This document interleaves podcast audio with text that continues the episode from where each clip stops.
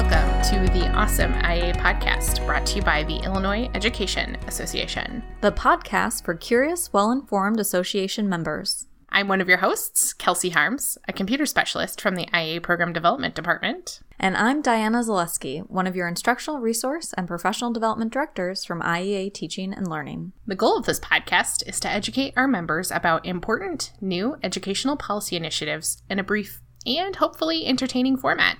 Today, we're going to discuss the work of the IEA Special Education Committee. Diana, we're very fortunate today to have you with us. I know you're the staff contact for the IEA Special Education Committee. So, can you start by sharing with us what the IEA Special Education Committee does for our members? Certainly. The IEA Special Education Committee advocates for issues concerning special education and works to disseminate special education information to our members. I know that frequently when we talk about special education, the acronym IEP is often used. For those of us who aren't familiar at all, can you help us understand what an IEP is? I sure can. IEP stands for Individualized Education Program. Every child who receives special education and related services must have an IEP. Each IEP is designed for one student and creates an opportunity for educators and parents to work together to improve educational outcomes for children with disabilities. Thank you very much for that foundation. Now that we have some common terminology, can you share what work the IEA Special Education Committee has been working on? This past school year, one example that the Special Education Committee has been working on is investigating the state's implementation of the 70 30 rule. I have never heard of the 70 30 rule. Can you help us understand what that is? Not very many people have heard of the 70 30 rule. Um, the 70 30 rule can be found in Illinois Administrative Code and states that when a student's IEP calls for services in a general education classroom, the student must be served in a class that is composed of students of whom at least 70% are without IEPs, that utilizes the general curriculum that is taught by an instructor holding an educator license for general education and who is employed for that purpose, and that is not designated as a general remedial classroom. Wow, I didn't realize there was a rule in place regarding composition of the classroom. Yes, not all IEPs call for a student who requires special education to be in a separate classroom. That's really helpful to know. So, what was the issue with the implementation of this rule? The state allows districts to complete 70 30 class composition deviation applications.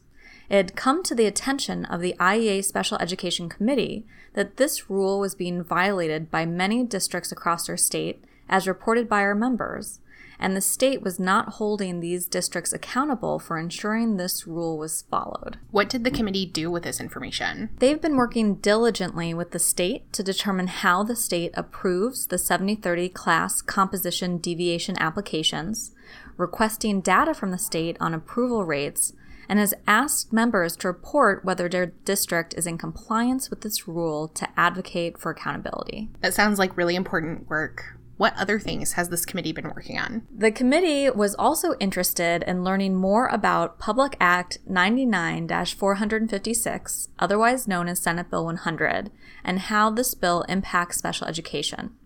The committee developed a specific guidance document on student discipline for special educators based on the information in this bill as well as federal law. This document includes example local policies and additional resources specifically for special educators. That's excellent. Thank you so much for sharing. It sounds like the Special Education Committee has been very busy. What other resources have they developed for our members? Every year, the committee works on different issues that are important to our members. The resources they develop, as well as additional resources on topics such as teacher evaluation, co teaching, transitions, as well as information about new laws and relevant Supreme Court cases, can be found on the IEA Special Education Committee resources webpage. Dana, if one of our members wanted to learn more about the work of the Special Education Committee, are there opportunities for them to do so? Yes. The committee always presents an open hearing at the IEARA with their updated resources and information about changes to relevant rules rules and laws. Members are invited to attend and ask questions during the session.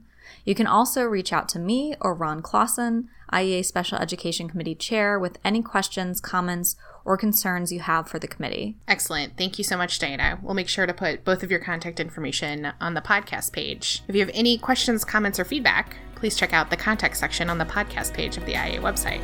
Special thanks to Mark for the audio help, Amanda for the transcription, and Dan for the website. As always, thanks so much for being a member and thanks for joining us.